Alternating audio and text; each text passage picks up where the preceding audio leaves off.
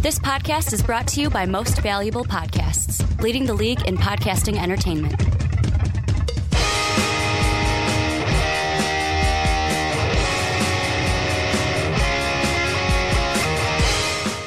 What's up? What's up? Real MVPs. Ricky Widmer here, along with the Mark Weber. Dub them ease. And we are back. By the way, I Yeah. tugged my shirt. That's a drink, Mark. That's one. You got to take one shot. But is it now? Are we Mm-hmm. going to do the drinking game of do they take a shot, or like if they have a beer, do they just take a sip? Swip. Depends on if- the sip of the beer. Depends on how your. Christmas went and how uh, how much you feel like getting alcohol poisoning and going to the hospital. because I'm gonna t- without even noticing. I'm just gonna Yeah, oh, yeah. pulling my shirt. That's another one right there. I just did it on purpose. Pulling it forward. That's the Mm-hmm. third one. So our new drinking game of whatever. I touch my shirt because I do it without even noticing. Yeah. Um, during these podcasts. But welcome in to the onside kick where we talk about NFL and everything going around in it.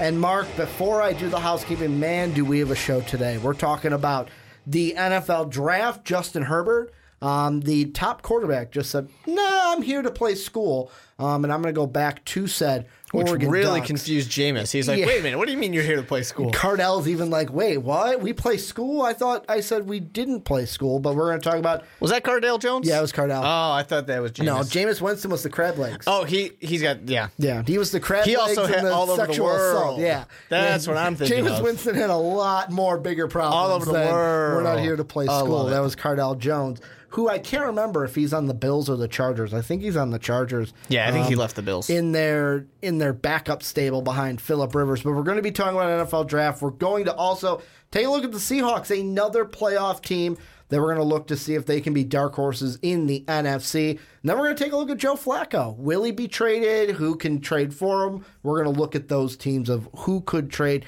for Joe Flacco after this NFL season. Then we're going to close everything out, making our picks. But before we get into everything, make sure to help support us on patreon.com backslash most valid podcast. That's where we cannot do what we do for you each and every week without the support of our patrons. You can also support us by getting yourself an MVP t-shirt. Not this one. Not this is a Bob Ross one, not the MVP one, but it's kind of mm-hmm. the same. It's black. And he, It's Bob Ross has- has an MVP tattoo. So yeah, he kinda- does. He has it right across his chest. The Yeah. big old Unfortunately, MVP. he's wearing a shirt Uh, yeah, so you one, can't so. see it. So you can get yourself a t-shirt. That's down below in the description as well. You can also get it at mostvaluablepodcast.com. And make sure to rate and review the podcast on iTunes and Apple Podcast. It would be mucho appreciated. But Mark, let's get into it. We're going to start NFL draft. Justin Herbert announcing this past weekend in a statement on Twitter that I will read the whole thing. It says, The University of Oregon has been a special place for me for as long as I can remember. Words will never be able to express my feelings of gratitude towards the people that have built and maintain our program.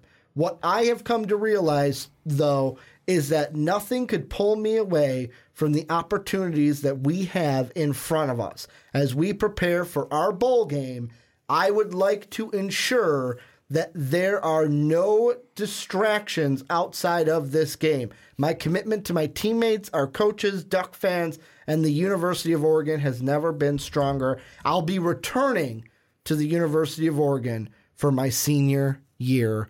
Go Ducks. I want to ask you this. Mm-hmm. How does this affect the draft? Because that was my first thought Yeah. of what does this mean? Because the top quarterback of this year, top quarterback in most of our minds. I know that Brandon had um, Dwayne Haskins at number one on our last big board. I had Justin Herbert as the number one quarterback on my big board. What do you think this does to the NFL draft? Justin Herbert going back to school next year will not be entering the NFL draft. The first thing I need to say, uh, I'm always a fan of players going back and finishing their education. I'm la always a fan of that. Yeah, I'm always a fan of you finishing your education because that's something that you can attain, that's something you can have, and you can take with you. The exception. Uh, and it's not really an exception. I, I want to put that out there because many times I've said that players should finish their school, and I'm a firm believer for those who want to talk about these players uh, unionizing and stuff like that, and getting health care and things like that. I think if that's something they should get or get paid, then you should be required to finish your education. You should finish it. Um, I'm a big fan of getting your college education. With that being said, when you're the number one uh, rated quarterback coming out of this draft, Mm-hmm. when you're probably going to go in the top 10 and make millions of dollars, you go. It's that simple to me. You go. Um, I don't understand. I mean, and I don't know what his major is. Maybe he really, really loves that subject, and he figures he can't possibly go back like a Larry But he would Fitzgerald or something easily like be a top ten pick. He was Yeah. top seven last time we did our mock. Exactly. Like he's going to go if it if the draft was right now, he's going to go at eight or nine to the Giants or Jacksonville Jaguars. Uh, Jaguars. Unless a team trades up. yeah. Un- Yeah, uh, one really- of those two teams. Really digging into that Right? Jaguars. As soon as I said, it, I'm like, oh, that's right. They hate that. Yeah. Jaguars. Um, unless Jacksonville decides to trade, you know, and skip the Giants, Mm-hmm. Yeah. or Denver at 12 says, no, no, no, no, we want one of these guys because this is a perfect storm. Mm-hmm. There's nobody else out there who's really going to be uh, taken. Maybe Dwayne Haskins, but that's debatable. Well, that's another. And this topic I knew Mm-hmm. is just going to be. It's going to be a lot of like. There's a lot of places we can go. It's kind of Yeah. like Super Smash in your um, kind of character tree of like, ooh, I can go here, I can go there, I can Mm-hmm. upgrade this, upgrade that. This is this conversation. Dwayne Haskins is an interesting one to me because how does this affect the draft? Dwayne Haskins still hasn't made a decision. yeah, The he should be more likely to go now, you would think. well, and that's what I would think, but let me. I got to look at my text messages. but maybe they just really want to crowd next year's quarterback Well, class. And, and that's a thing. Like I know that if so, Justin Herbert, as of right now, Tua will be next year unless Tua decides to stay. Which he could, because he'll be what redshirt junior next year. Yes. Yeah, Yes, I believe so. Or no, he'll be a redshirt sophomore. Yeah, redshirt sophomore. I I thought he was a redshirt sophomore this year. No, you're right. No, he's a true sophomore this year. Oh, he was a freshman last year when they won the That- national yeah, yeah, title yeah. game. That works. Mm-hmm. So he'll be a junior. He'll be able to come out. Um, Mortensen, I can't find the tweet that um, Brandon sent me, but it was Mortensen who said this. He goes, Dwayne Haskins from the college advisory board got a first round evaluation or a first round projection from them. Um, and that Dwayne Haskins is going to talk to coaches at the OSU. Um, he's also going to talk to his family. Still intends to Mm-hmm. and play he's in the to Rose lose. Bowl game. He's losing his coach. He's Yeah, losing Urban, Urban Meyer. Meyer will not be there. Well, Rose Bowl is Urban Meyer's final game. The coach that they brought in was his coach for the first three games, so Yeah. like it's not that big of a loss. But yeah, he loses Urban Meyer. But Urban Meyer is a top tier college coach. I to me, this is a thing of like, yeah, we could talk about the teams it affects. I think it's easy, like the Giants and Jacksonville. More so right now, Jacksonville because Mm-hmm. they're behind the Giants. Do we trade up to get Haskins? Do we sit back and just let the Giants have like? Yeah, it's going to depend now- on a lot now of you're teams are sitting going to scout him. Now you're sitting there too saying, "Well, we liked Herbert. Mm-hmm. We like Haskins, maybe, but just maybe not as much." they're going to look into if they haven't looked Mm-hmm. at Haskins, they're going to. And then the other thing is, if you're Haskins, do you stay or do you go? Because Yeah. now it becomes like the thing we put on Justin Herbert of like you said, finishing school is great. Like I'm with you. I'd rather have him finish school than not finish school. Mm-hmm. but Um, these are millions of dollars to pass up. I do understand that too, Yeah. and that's why if I've never hated when someone has been like, "I'm going to leave school and go and take my money," because that is money that I will never see Yep. within my lifetime. But with Dwayne Haskins, now does he come out and would easily be a top ten pick, or does he stay and crowd Mm-hmm. next year's draft class even more? Exactly. And, and the thing too is, you know, for for Herbert, he's taking a gamble on this of the Mm-hmm. does he think he is Matt Barkley, Jake Locker, I'm or does he think he's Andrew Luck? Because obviously he thinks he's Andrew Luck, where he's Mm-hmm. saying, My senior year, I'm gonna do even better and I'm gonna keep my draft stock. Now, Andrew Luck would have been a first round first overall pick if he came out his junior no, year he or was- his senior year. He was the chosen boy. yeah. Ever like the golden boy ever since it was you know, Barkley and Barkley would have came out the same time as Andrew Luck. Mm-hmm. Wasn't that what it is? And then that's why he. It was the same year Andrew Luck came out of the draft. I think. Um, so many quarterback classes, it's hard to keep them all in line at this point. I got you. I'll check while you keep But talking. with Barkley, he was going to be the number one overall pick potentially. Mm-hmm. You know, he was going to be right up there, and then goes to senior year and You're right. falls round You're after right. round after round. Matt Barkley would have been 2012, mm-hmm. stayed and went 2013. Yeah, So he would have been the RG3 Andrew Luck draft class. exactly. And, and that would have been tough. He's not going to beat Andrew Luck, but he could have been that third quarterback taken. But the difference in that is, to me, like if you're gonna stay, mm-hmm. because like Matt Barkley might have said, "Hey, I'm not competing with Andrew Luck, Yeah. for the number one," and I've got maybe there were scouts telling him, advisory board saying like, "Hey, you could be number one, good," like. But Andrew Luck is going to go number one. He might have said, "Hey, I'm going to stay, so I'll be number one next year and get And that didn't some work. more money." And for for Barkley too, he got hurt, mm-hmm. and that So ruined has, everything. I mean, so has you've got Herbert, as he's had a collarbone in the past. He's Mm-hmm. Yeah. gotten um, a deep shoulder contusion this year um, that he was dealing with. It's just a Um, risky move. you know, and that's why, to me, I said this before on the Primetime Podcast. I'm going to say this again on the Primetime Podcast in about two weeks when Brandon and I take more of a look of was it the is it the right decision Yeah. for Herbert? And I look at it and I did this as a blind resume for Brandon. I won't do it for you. Um, but Jake Locker, his stats, his junior into senior year was junior year. He was a 2,800 yard passer, dropped to 2267. He was averaging about 7.1 per attempt, dropped to 6.8. 21 and 11 TD to INT, 17 to 9. And his completion percentage went down 3%. And you look at Herbert right now, he's got more passing yards, about 100 more than Locker had his junior season. He's averaging more yards per attempt, and he's around that a little bit higher of a completion percentage. Yeah. Where Locker, like the stats are so similar. Hmm. In my mind, I kind of, and I said this to Brandon, I kind of almost think like I've read this book before and I know how it ends. Yeah. I know how this book ends. You think I'm going to come back, improve my draft stock, and then you don't. Like you get drafted by the Titans and then you never pan out. Yeah. And this is one of those times, too, where this really was the perfect year for whoever this number one quarterback Mm-hmm. is because there are three teams. Because he, Mm-hmm. I will make this clear, he is not going to be the number one quarterback. It is Tua Tagovailoa, and it is him at the top and him alone. Mm-hmm. Although I I'll- say, I'll I'm, go out and say it. I'm happy about it because I always say I don't trust Alabama quarterbacks in the NFL. So I'm happy. Now I've Mm-hmm. got an alternative.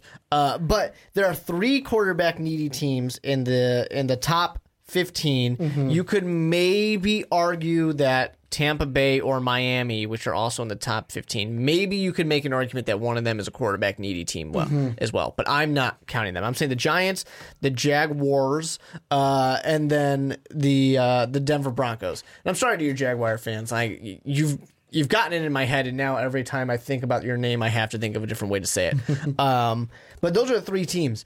And how many free agent quarterbacks do we really have? the Denver Broncos kind of swung and whiffed on one of them with Case Keenum. You're going to have Joe Flacco, we'll talk about later today. Nick Foles, maybe? But we've seen, Well, we've read that book again. Like Carson, uh, you're talking about free agent. I'm talking about free agent quarterback. Nick Foles will be a Mm-hmm. quarterback that you can get next year. But once again, We've seen him with the yeah, wrong coach. we've and read Jeff that Fisher. book. Yeah, We've read that book, and, we know how it ended not well. here's another name I'm going to throw out there of how this could affect Kyler Murray. Like. Yeah. there are, and I know that you and I have voiced our opinion on this because of right now the consensus is that he's going to baseball. I would not waste a first round pick on him, and I'm using the word waste because I know that he's there's a to lot of. NFL scouts that Yeah. are like he's a first round grade. I here's the thing I wonder. I wonder if a team like the Giants, and I say the Giants particularly because Eli is not horrible. Like mm-hmm. I know Giants fans want to throw Eli under the bus, want to get rid of him as soon as possible. The Giants are the only quarterback needy team I could see doing this this year. Does a team like the Giants get ballsy enough to where they go, you know what, screw it. We're taking him. We're taking Kyler Murray right here. We're going to hold his draft rights for the year and see if he'll come play for us. Mm-hmm. Just in the like the chance that it doesn't pan out with baseball and he goes, I'm going to go play football. I can't imagine anyone will do that in the first round. Unless you have like four first round picks, you're not Mm-hmm. going to waste a first round pick. So the Raiders.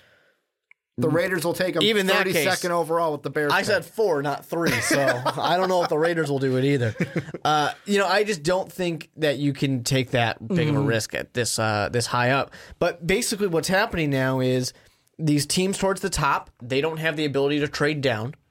The teams that are you know post the top 5 mm-hmm. are sitting there going, great. Now none of these quarterbacks are going to be taken. Mm-hmm. So now everybody, you know, those Well, ten guys that we had, I'll say now they're probably going to be gone. the trade the trade piece mm-hmm. doesn't the trade piece thing doesn't completely die yet.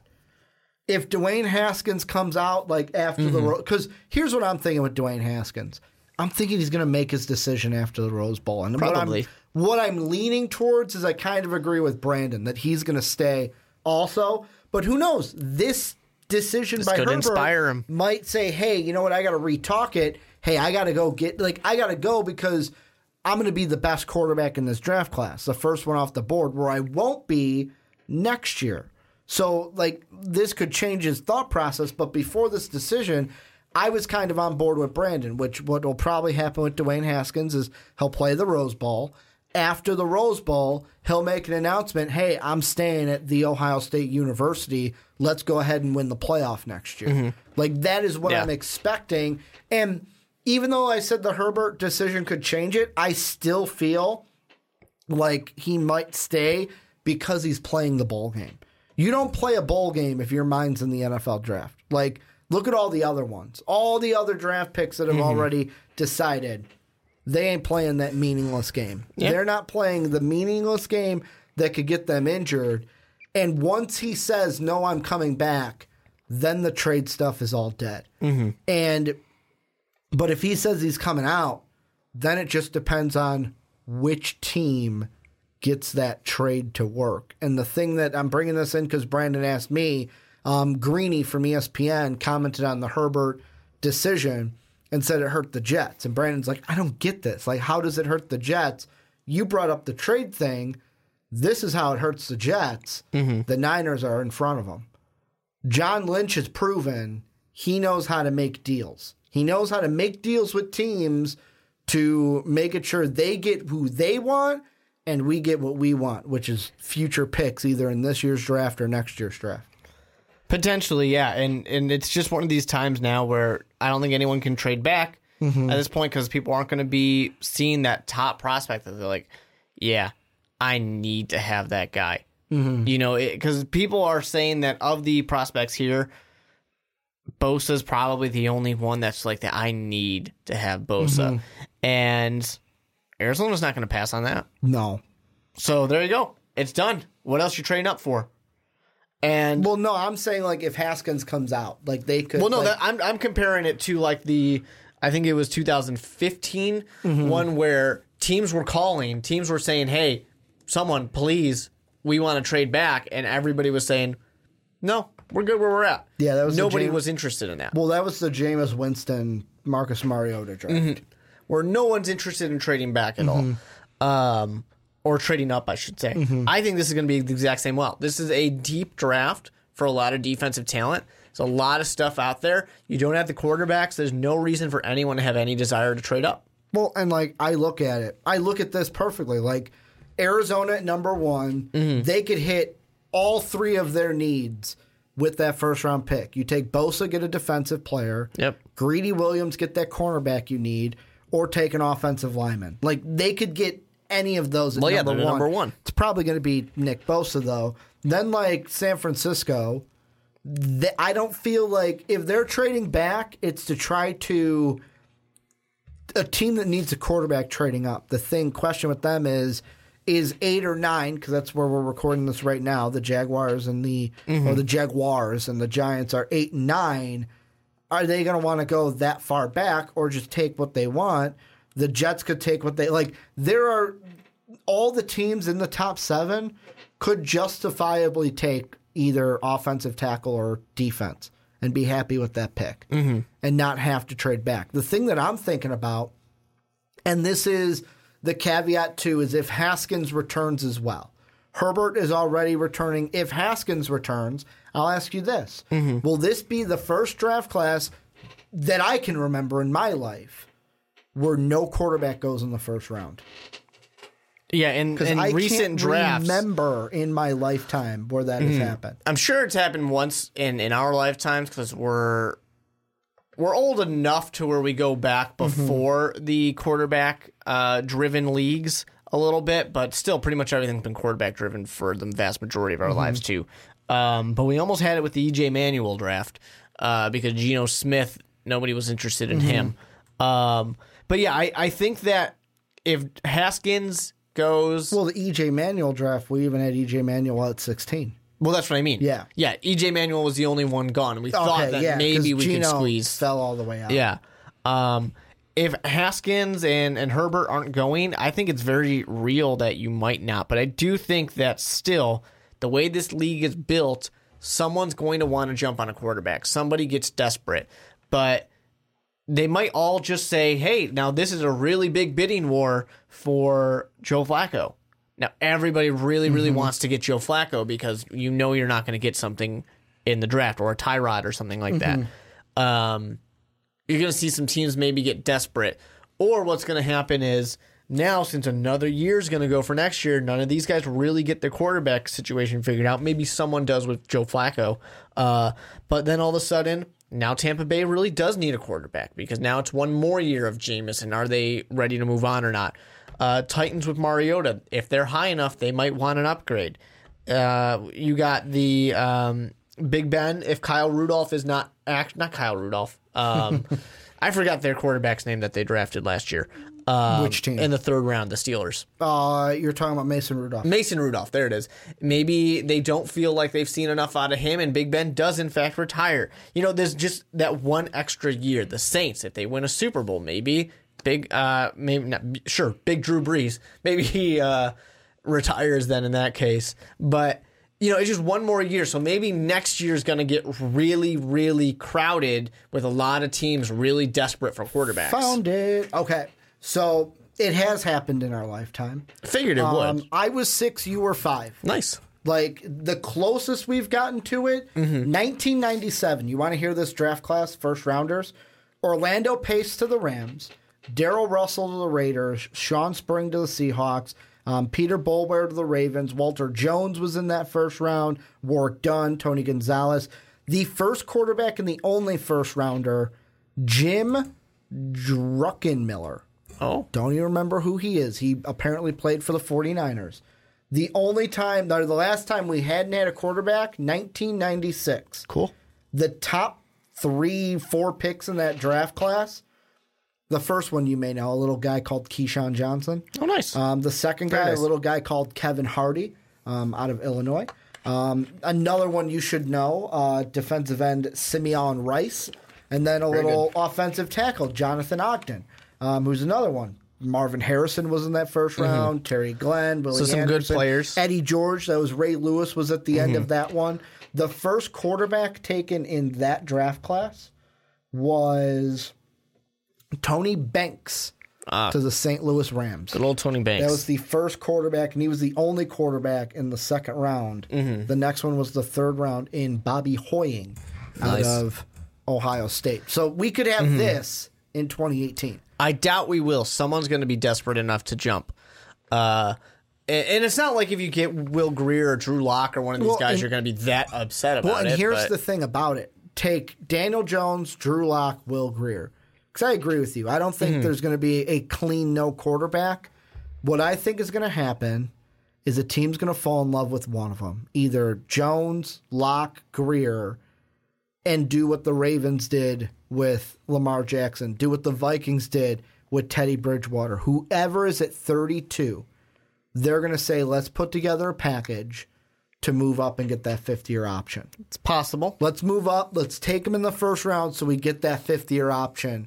And then we have them. Kind of like what the Ravens, like I said, did with Lamar Jackson. Like that is, to me, that is the only way a quarterback goes in the first round, barring Dwayne Haskins. If Dwayne Haskins comes out, this conversation at the end is moot because obviously we're going to have a first round quarterback if Dwayne Haskins comes out. Yeah, and and I I look at it and I just think that this year is going to probably be a hotter free agent market for not a lot of talent. Um, some teams are going to be upset, and some teams are just going to be in a holding pattern until next year. Because you got the Redskins. Like I mentioned this to Dave when we were out to dinner. You got the Redskins that need a quarterback. Yep. Alex Smith broke his leg, had an infection. Colt McCoy broke his leg. So it's like, I don't expect any of those two guys to be ready week one. I expect Alex Smith is done. He's Ex- gone. like, and Colt either- McCoy is not an answer. Exactly. Like they need a quarterback Yeah. now. Like, and that's to me is like, and they're sitting at 16 right now. Where they weren't gonna they're- get one anyway. Yeah, they weren't going to get somebody. So if for them, they might be sitting there going, "Hey, look at us! Someone Yeah. Mm-hmm. might fall." Uh, because you know why not? Or they might be a team of like, hey, let's trade back. Let's get Will Grier.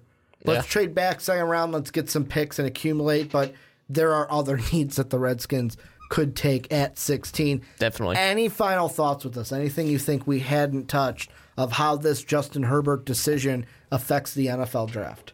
Um, for for the draft, not necessarily. I think we covered pretty much most of it. The only thing I will say extra is that we might get another one of those fun Jake Locker type of situation, Mm-hmm. Christian Ponder type of situations, where team drafts a quarterback. All right, two years later, team drafts a quarterback.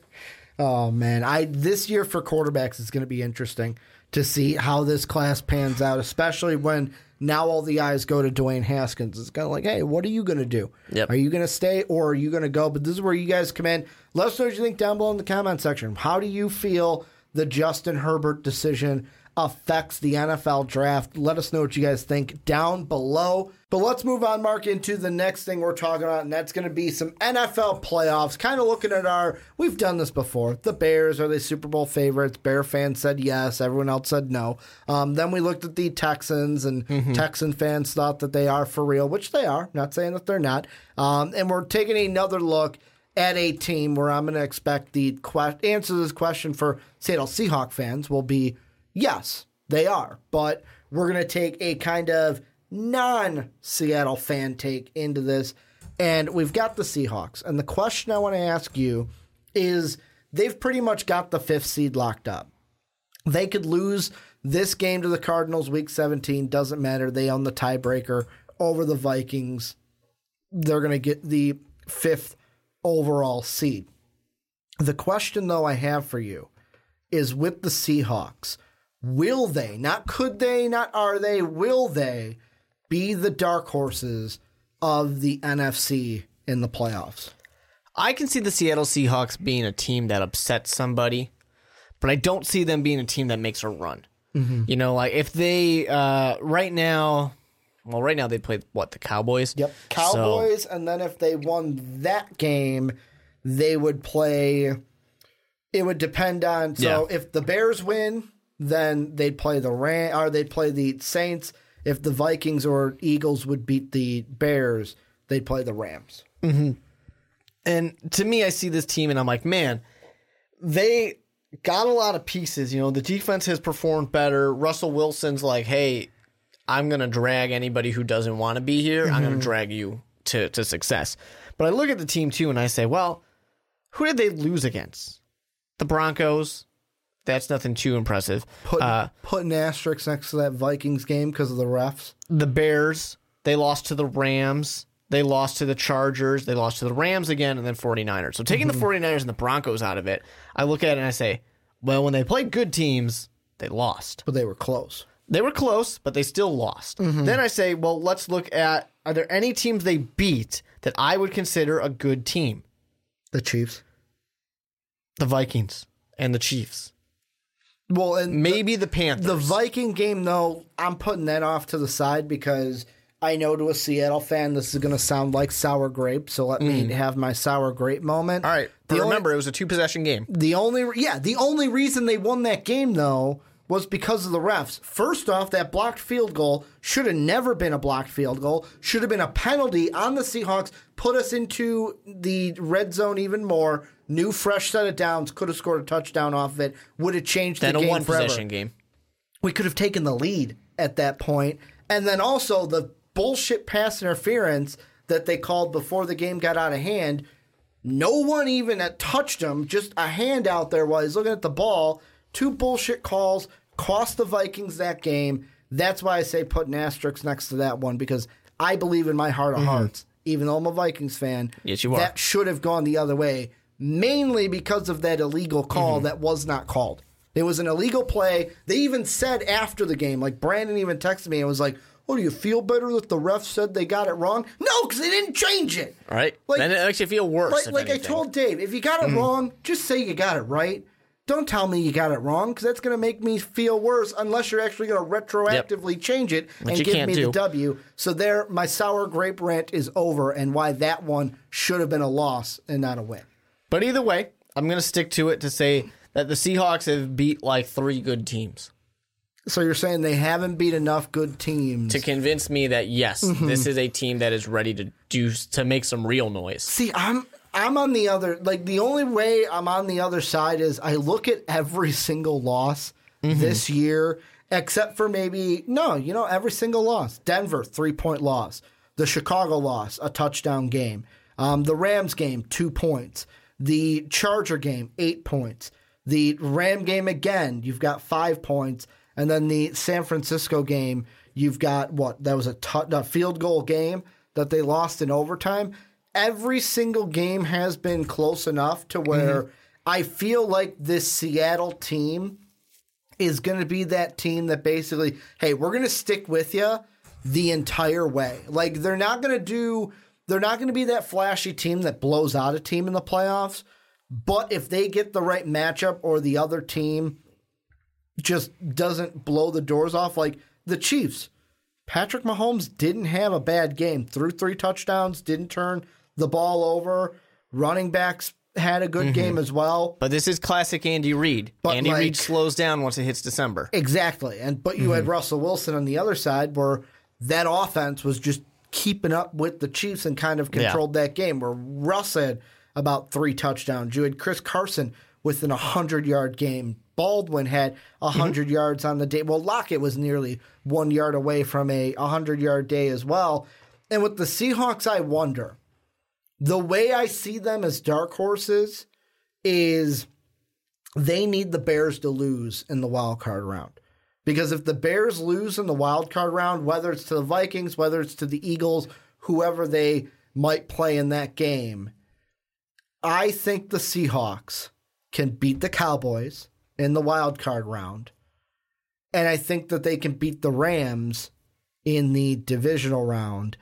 And then when you get to the NFC championship game, anything is possible. Like, do I mm-hmm. see them right now? If I if you said Ricky, put your money on the Saints or the Seahawks to get to the Super Bowl, I'm not going to be stupid. I'm putting my money on the Saints. Yeah. Like home field or home field, they're a team that Drew Brees looks like he's got that team laser focused right now Yep. on getting to the Super Bowl. I know that the Steelers almost beat them. Juju's fumble really costed that for them, but I don't see the Seahawks being a team to beat the Saints. But if let's say the Saints get upset in the divisional round, then I can see the Seahawks representing the NFC from the or representing the NFC in the Super Bowl because any other team besides the Saints, I can see them beating the Cowboys. I can see them beating the Rams. Let's say they do. They've lost to the Rams twice this year. but they're close enough games to where Mm-hmm. I feel like the third time. Plus, it was so early in the year that was a different Rams team. Todd Gurley was healthier. Todd Gurley's barely being used anymore. Mm-hmm. Jared Goff was a different Jared Goff. Like that was here. Let me look at the schedule. Really. One's like I think week four, and the other one's maybe eight. Yeah, um, but I got to look at the Ram schedule really quick because that was, if I'm not mistaken, like yeah, the first time they met was right after Jared Goff had that like ridiculous five touchdown game mm-hmm. against the Vikings, and then the second one was right before they had that really big shootout against the Chiefs. Like ever since then, the Rams have been kind of what a two and two team. Didn't look good against the Eagles. Didn't look good against the Bears. The Seahawks, I think, if they played the Rams a third time, could get the better end of the Rams, the Rams that we have seen within the last few weeks. I just look at it this way, and I'm I look at the teams they face. The Saints are still my number one team. They've lost to the Rams twice. I know you already made your points, but they they still have lost to the Rams twice. Uh, they have already lost to the Chicago Bears, uh, a Chicago Bears team that was only in week two, so they've gotten better. uh, as the Seahawks have gotten better as well. And the Seahawks, let's be honest, should have won that game, I think. Like from what I remember with how that game was going, The the Like- Bears basically dominated the whole time, and the Seahawks started to come back but Okay. couldn't. Um, and uh, and that's coming from a Bears fans, so Mm-hmm. Seahawks fans can get mad at me for saying that the Bears dominated the game. Uh, but Hmm. they'll beat the Cowboys, and they've already beat the Vikings, so they can get out of the wild card round because they're going to play the Mm-hmm. Cowboys. I just don't really think they're going to go much further than that. what I was looking at and I looked it up right now is mm. so with about 10 13 to go in the game, the Seahawks were up 17 to 10. And mm. it's like, okay, you're up by 7 as long I'm thinking at that point as long as you don't turn over the ball, the Bears could be 0 2 to start this year.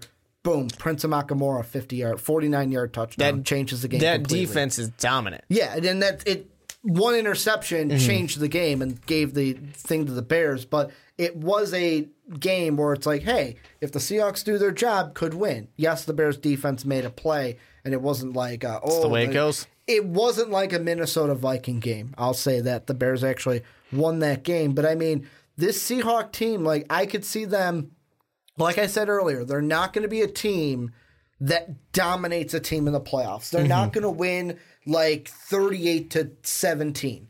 They're going to be a team that goes, we're going to stick around. We're going to make this a slugfest. We're going to make you use every bit of energy that you have to beat us. And I feel like this game that we just saw with the Chiefs, I I don't know like cuz you could say either two sides. You can say that we saw a lot from the Seahawks mm-hmm.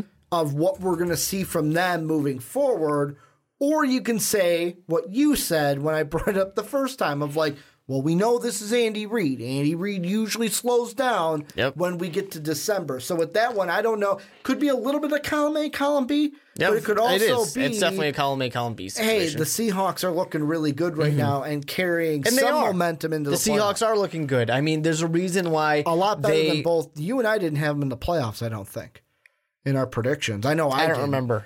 I don't remember how I had the Seahawks turn out. Uh, but you know, the thing with the Seahawks that is most impressive Mm-hmm. is they don't turn the ball over, but they'll make you do it. Yeah, And, and that's a really good thing. The s- unfortunate part is, are you going to face teams that are going to turn the ball over? Mm-hmm. You know, I mean, that's a way where they could get a shot at the Chicago Bears because Mitch is still young and he still makes some dumb mistakes. Goff is still young. Goff has made dumb mistakes.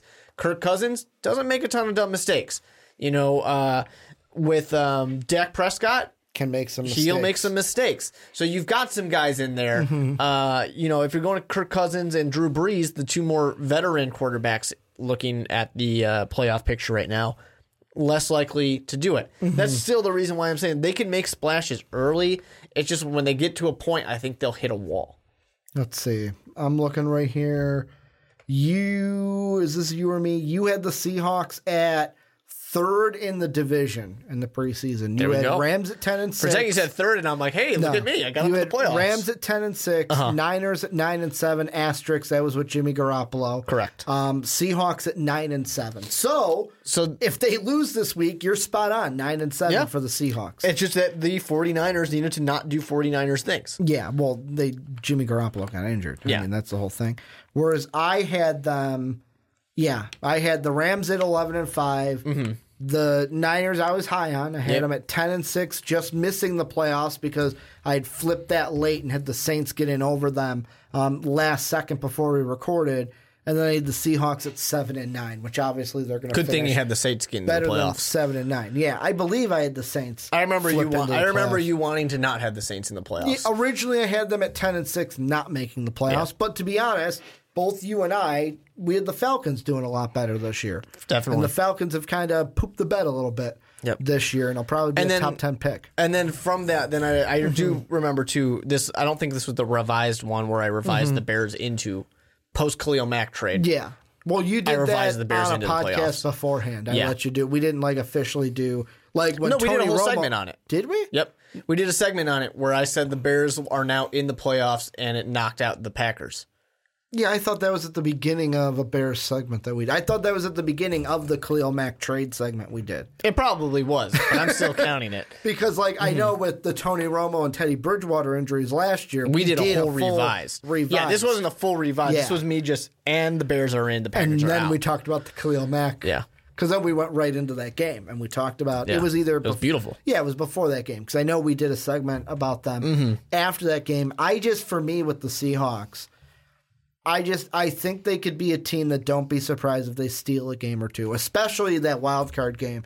I think well, that's not a steal. They should be favorited for the wild card. game. they, but even if it's on the road, is what I'm saying. Like usually the home favored. team, Yeah. Mm. you give a little bit of favoritism too. But like the Cowboys, to me, are not a strong team. Seahawks can come in and get that win, and I'm telling you, if either the Eagles or the Vikings get the better end of the Bears in the wild card game, I could see Seattle going into the Rams. I don't care if they've already lost twice to them. I could see them going into LA and beating this Rams team because of what I've seen from the Rams down the stretch. The problem I have with the Seahawks is they're playing hot, but they're not the hottest team that I've seen. Like, yeah, they, they were four and five and have gone, what would that be? One, two, three, four, five and one since that point, since their last game to the Rams. They've gone five and one, could be six and one um, after a win. But I think the only thing in my mind that lessens that is because to me, the hottest team, the hottest run right now going into the playoffs is the Indianapolis Colts. A team that I wanted to talk about again this week, but I didn't want to have that conversation and then have them lose to the Titans and then be out of the playoffs. for sure. But like that's the only reason why I feel like with the Seahawks I'm not like su- like I'm mm-hmm. high but I'm not super high because I see a team in the AFC that's on a way hotter run than the Seahawks although their run right now is warmer is hotter than the Rams who are playing in the same division as them. Yeah. And I mean, you, you look at these teams too, and they only play who they play. Mm-hmm. So I, I can't knock the Seahawks on beating teams that are easy to very beat. central or UCF, sorry, they don't like when you call them Central Florida. UCFism of like you can't judge us for who we play, man. We only play who we play. Exactly. But the thing that stands out to me, though, is I look at those Rams losses, I look Mm-hmm. at losing to the Bears, I look at losing to the Chargers and say, well, those are the caliber of teams you're going to play. And they've already beat Dallas, but that one was in that one was in Seattle. I think we both agree that Dallas is uh, the weakest, barely a Yeah. playoff team. No, barely a playoff team. Like I Um, would take the Eagles over them. Yeah, I mean, yeah. Really, the whole NFC. I mean, the Eagles are- is- they are not the NFC beast this year. They are the NFC least this year. Yeah, I remember you getting to call them the NFC least all the time. That was fun. And now they're the then they were the beast. Now they're back to the least. Yeah, it, I just look at it and I'm like, there's going to be some really good teams, and sure they Mm-hmm. can upset somebody, uh, but I don't necessarily know if it lasts that long. I Mm-hmm. just don't think they have the total team. And you can say like, yeah, but they beat the Rams when they were a better team. Mm-hmm. Sure, but there are. I would say right now, if we were doing a power ranking, it, just the NFC, Mm-hmm. Just the NFC. it The would Saints go Saints, one. Bears, then Rams. Because Yeah. the Rams are getting depleted by injury, and the Bears have some would- issues of injury too. If we're only doing top three, I would say Saints, Bears, Seahawks. That's fair. That's I fair. Mm-hmm. would say the Seahawks have a better chance at getting out of the NFC than the Rams do at this point. yeah, I'd And- say that's fair. And there, there's a little bit of me that might flip the Bears and Seahawks, but Mm-hmm. that Bear defense. If I'm a Seahawk fan, though, here's what I'm rooting for, and this will be the last thing I say. Here's what I'm rooting for if I'm a Seattle fan. The Vikings need to win twice. They need to win in Minnesota. Mm-hmm. They need to win in Chicago because then as Seattle, I get the Cowboys, I get the Rams. And then, hey, if Minnesota wins again, cool. We get Minnesota and Seattle. We get a home game.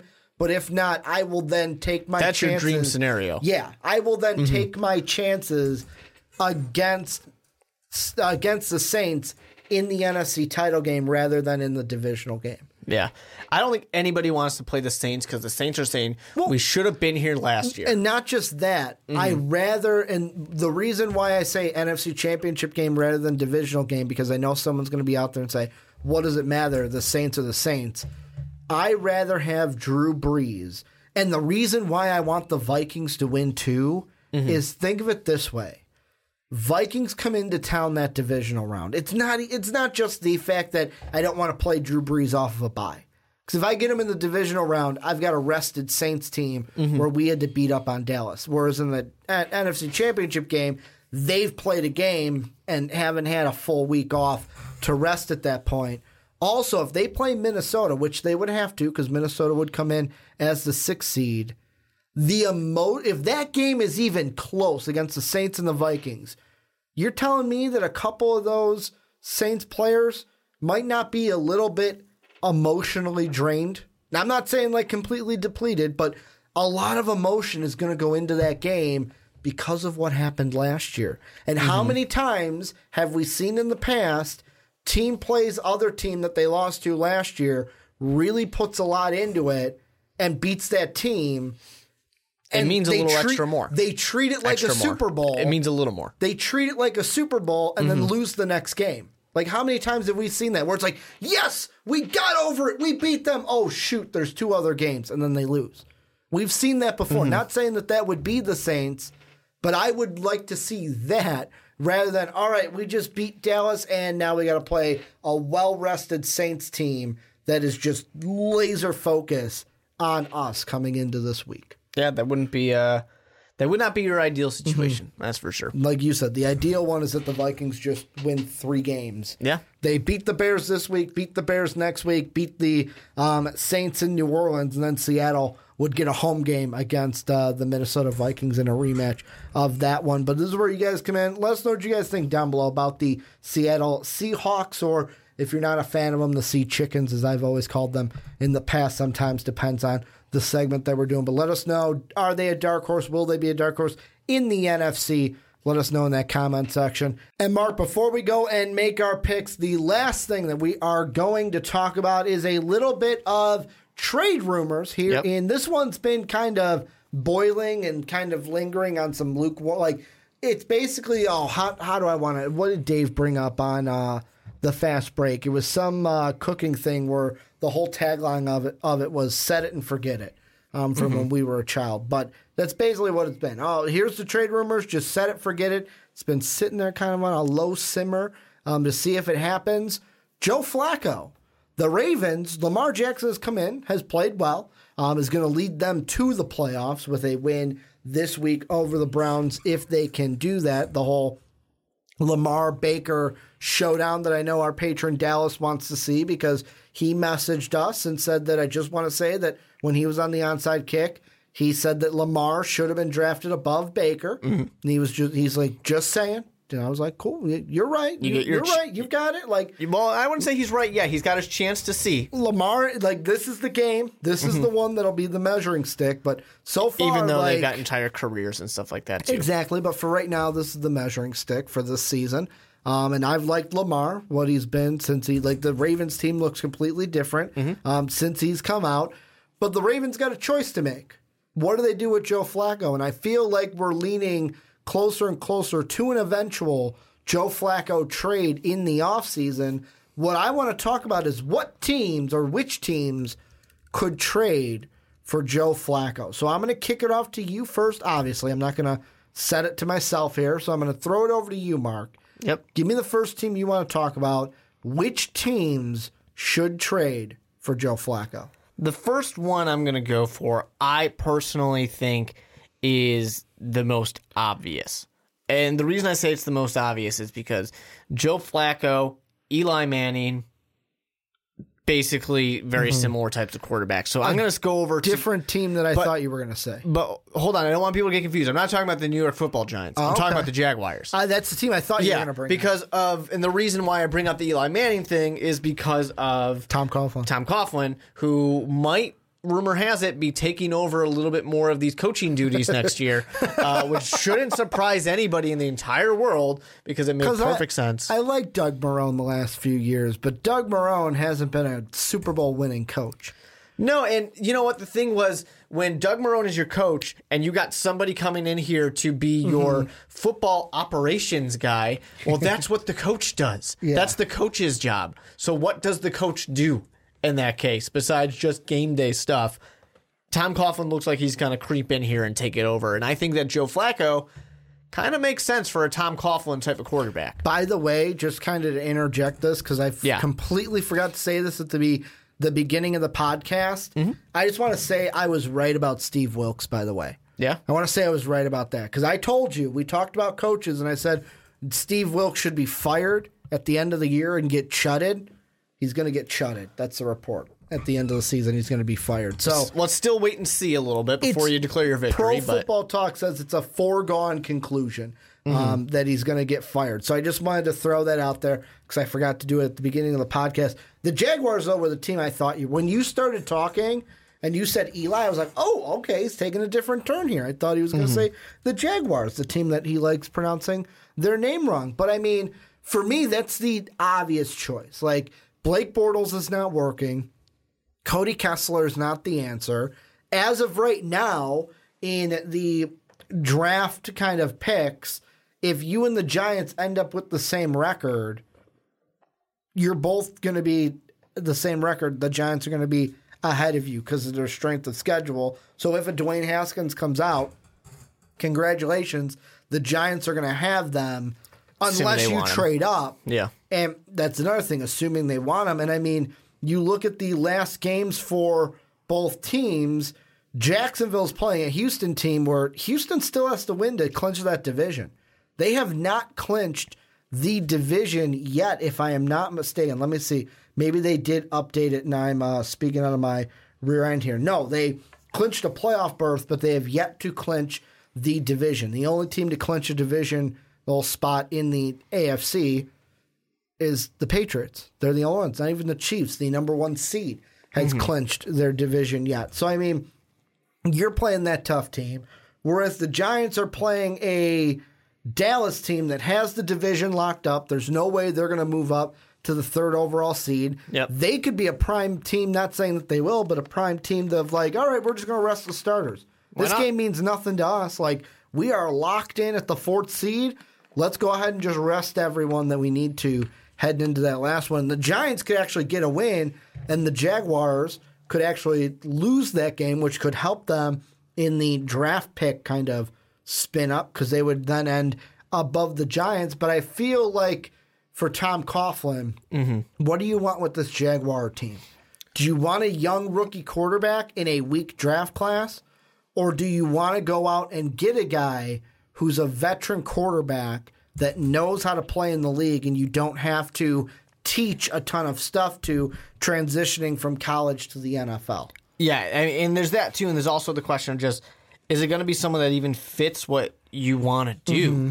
I don't imagine that the Jaguars really want a quarterback that's going to be one of these mobile type of quarterbacks. Um, they have what's set up to be a little bit more with this power run Mm-hmm. type of uh, offense, where you just let Lon- let Leonard Fournette do his thing, and you come in here and do your thing. Mm-hmm. Blake Bortles' best year when he had uh, 60% completion, 3,600 yards, 21 touchdowns, 13 interceptions. That's a Joe Flacco year. That's literally any year of Joe Flacco's career, with two exceptions where he was doing about 4,000.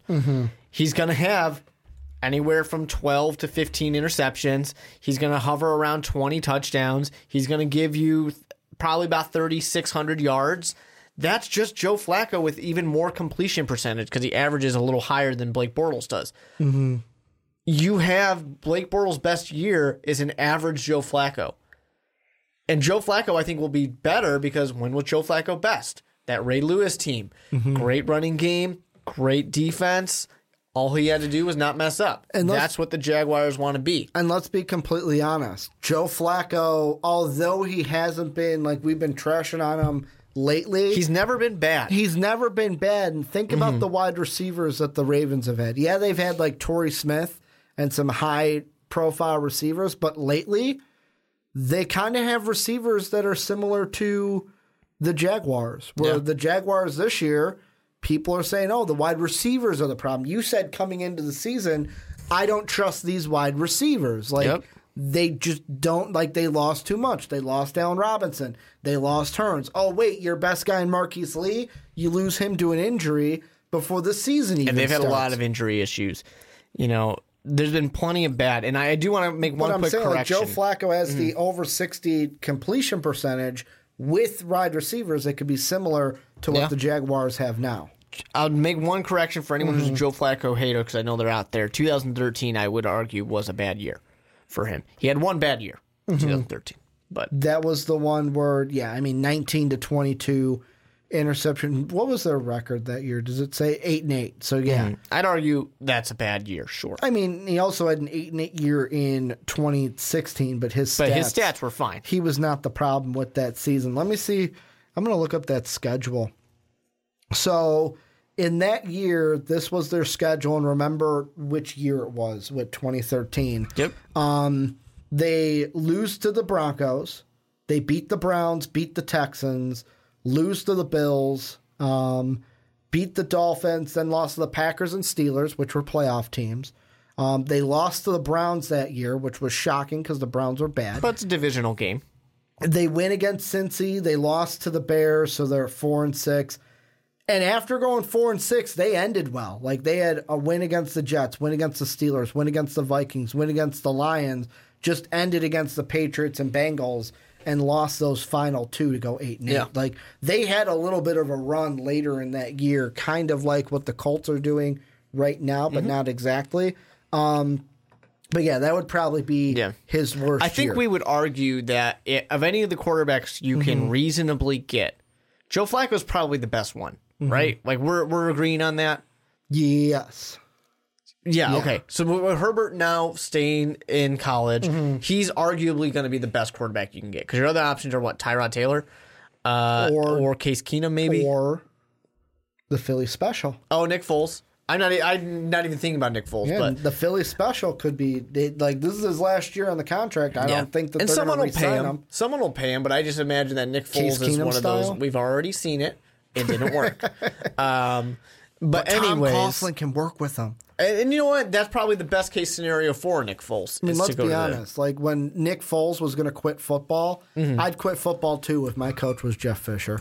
Sure. Like, wouldn't you? Wouldn't you be depressed and wanting to quit football if your coach was Jeff Fisher? Yeah, but I mean, Sam Bradford did pretty well with Jeff Fisher. Not that- amazing, That, but he was did a different well. Jeff Fisher. Like Jeff Fisher, They weren't that far removed from each other. like Jeff, but Jeff Fisher, like Mm-hmm. that last year, even we were all saying, like, "Come on, dude, what are you doing?" we had been saying that for years. Why, why are you Seven still and nine coaching? bullshit. Um, but I mean, like, here are the possible free agents, barring options and stuff. Mm-hmm. Tyrod Taylor, Yep. Josh McCown, Teddy Bridgewater. I'm getting this from Spotrac.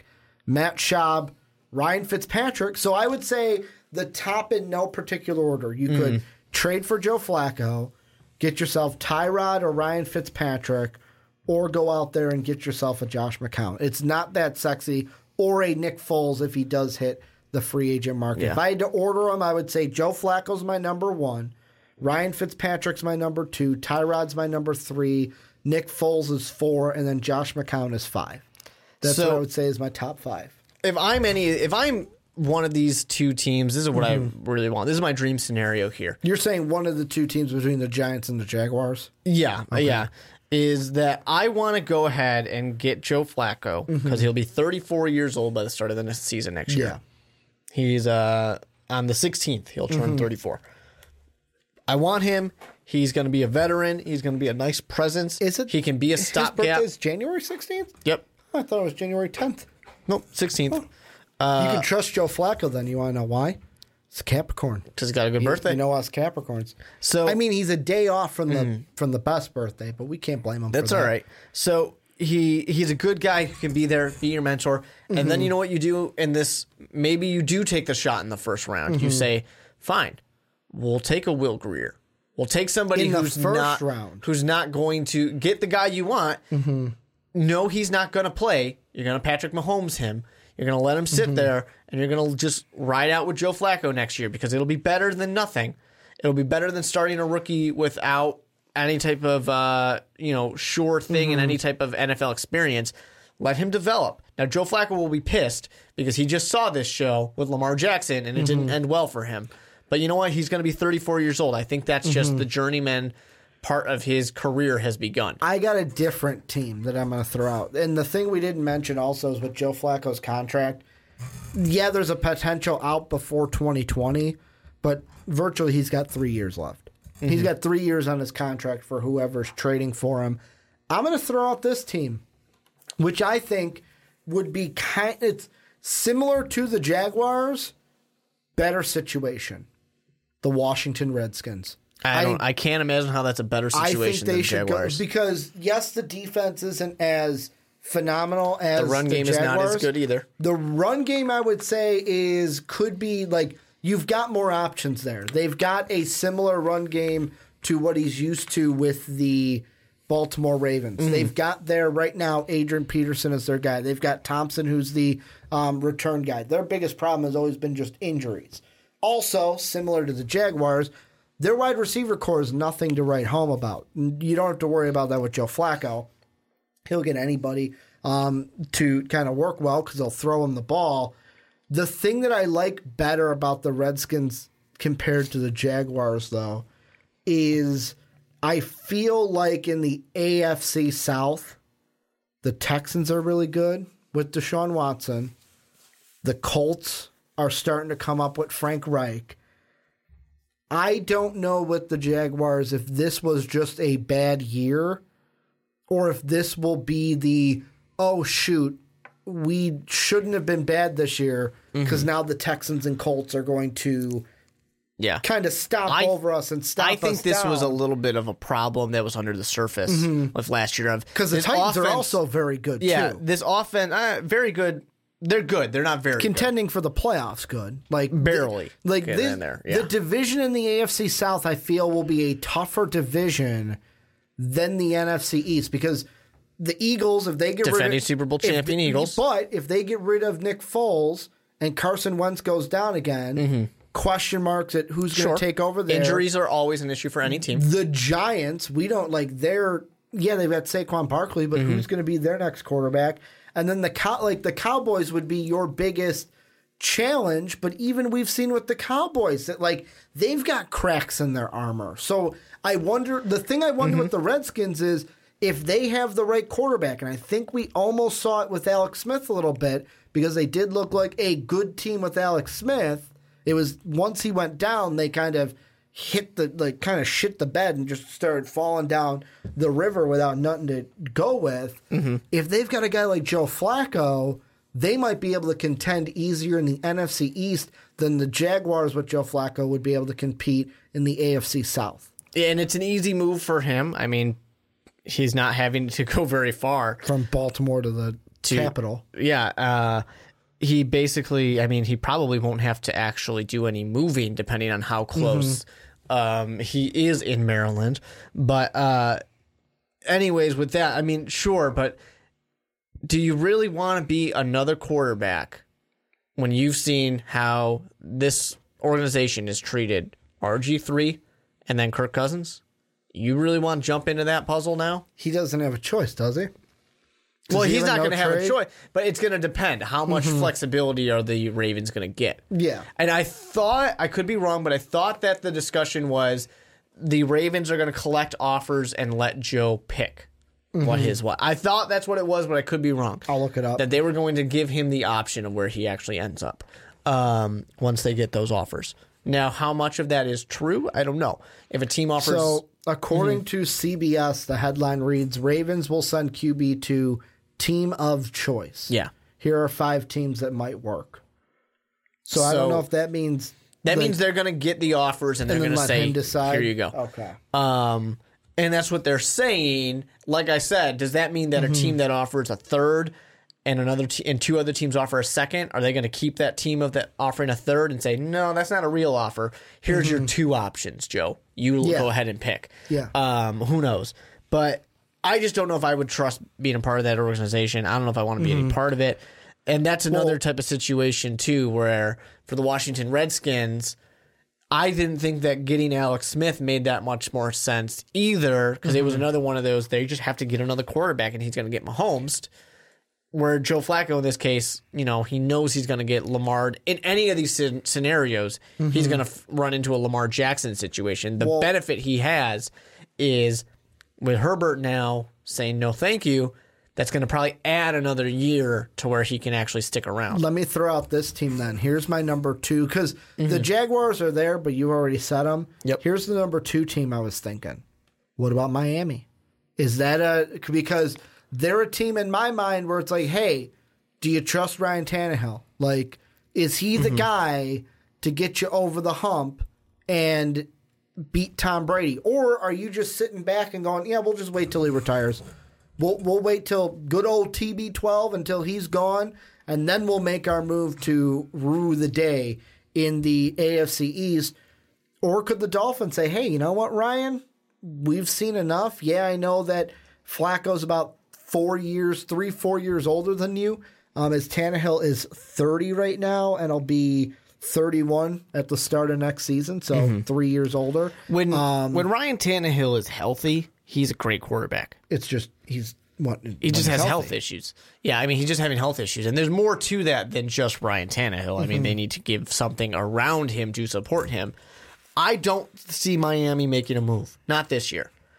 They they've recently signed Ryan Tannehill to a better deal. But if they did, would Joe? Would that be a team that Joe Flacco would be like, yeah, I'd want to go there? I mean, I guess sure, um, but it's not going to be an option for him. The Florida team that is an option and isn't Jacksonville is Tampa Bay Yeah, because they might be very done with uh, Jameis. Jameis Winston, and they've and benched Ryan Jameis is Winston. Ryan's going to be off the book. Yeah, they've benched Jameis Winston Mm-hmm. multiple times this year.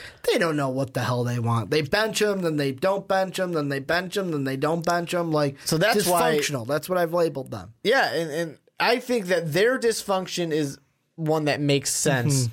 in the sense that they are just saying we don't like either one of our quarterback options. Mm-hmm. And they're sick of Jameis Winston. He's never really improved that much. Ryan Fitzpatrick will always let you down. Mm-hmm. Um, so they're they're done with either one. Here's a tricky situation. Out Mm-hmm. the teams that we mentioned, this is the last thing we'll do. Okay. What do you think in your mind Mm-hmm. is a fair trade package for Joe Flacco? Like, if you're coming up with a trade in your head, if you're the Ravens, what has to be there? What was the? I don't remember what the Alex Smith trade was. Let's look it up. Alex Um, Smith trade. That's the power of the internet. And to me, that's basically the answer. What did the Washington Redskins give up for Alex Smith? So they reached an agreement where, let's see, the Redskins they traded Smith to Washington for Kendall Fuller and a third round pick in the 2018 draft. So Kendall Fuller and a third round pick for Alex Smith. So maybe in this case, you just say, "How about a second? Is that good?" Mm-hmm. Just straight up, give us Joe Flacco. We'll give you a second. We're done. Let's see. I want to see who if they all have their second. So Tampa's right now would be 37th overall. 39th as of right now would be the Giants. 40th would be Jacksonville. Um, and then 47th would be Washington and 48 would be Miami. So they all have their second round A team that I think we can't ignore, and we don't have to talk about it too much, but is the chance for the Denver Broncos to try and do something. Yes. Because Joe Flacco and Eli, Especially and, if they uh, fire Vance Joseph. Yeah, and John Elway make a lot of sense. Mm-hmm. The problem is just there's a Case Keenum sitting there right now in the spot, Mm-hmm. and Case Keenum was not on a one year deal. Um, I think that was a three year deal if I remember right, and I don't know exactly how it went, so I don't know if there's an easy way to get out of it.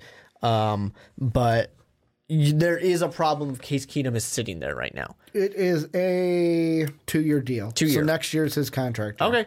So maybe you're willing to just take the loss and say, "All right, see you, Case," But from what it or said, but maybe from- someone else will take Case Keenum. But from what it says here, there's a. I believe it's kind of like a Mike Glennon situation Mm-hmm. because in between them, Spotrac has potential out before next year. I think that. According to what I'm seeing here, Mm-hmm. Yeah. the Broncos might be able to get out of it before next year. And if they can, I think that's a great option too. Just dump them and move on. Yep. Of course, then you're running into the same situation of that's a tough division to play in, Mm-hmm. but Because I mean, here's the thing with the I'll mention with the Redskins before I give two my two cents on the Broncos.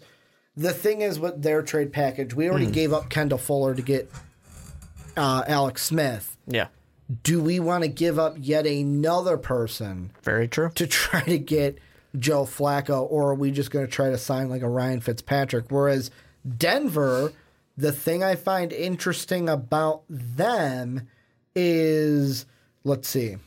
Let's see what the Ravens really need. I'm going to look up their um, needs right now for the draft and see if, let's see, find, give me the good old Raiders. So, according to NFL.com, wide receiver, edge rusher, and inside linebacker are the three needs for the Ravens. What they could easily do is, hmm, I mean, If you have to sit and think about it, I don't think it's that easy. well, no, um, it's probably like because the question is like a Shane Ray.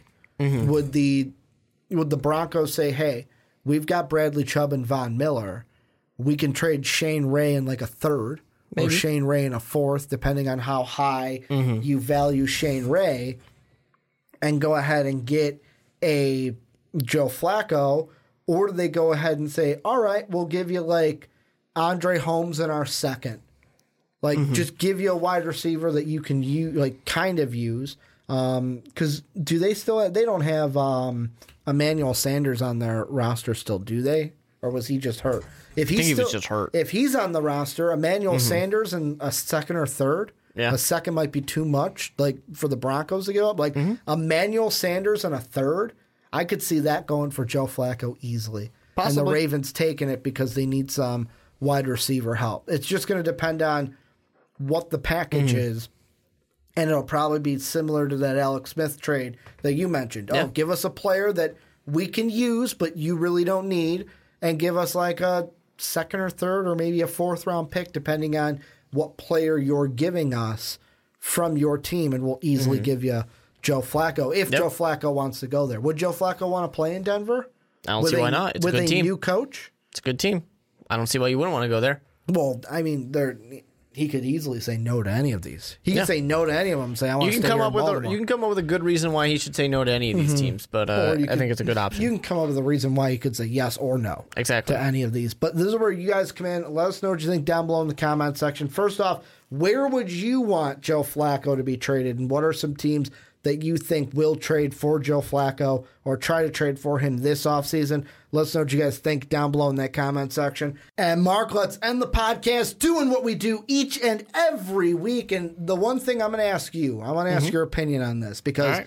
I watched a video that was like about politicians and stuff. About As what you they do the Obama point. Uh, well, that's what I was going to ask Yeah. Mm-hmm. you. So this is what I was thinking. They were saying uh, pointing like this is too aggressive, and I point a lot like this. Mm-hmm. yeah, at them. That's a customer service thing. is is it too aggressive that I point at the viewers with my index finger, or should I do the Obama point and point with my thumb like this? Like You can do the Disney, which is just open well, hands. I do that sometimes. I do like the welcome man. Sometimes I do like I angle Mm-hmm. it weird, and Dave goes, "Whoa, whoa, whoa, whoa! Let's not turn that all the way around because we don't want to get Very the wrong impression for that."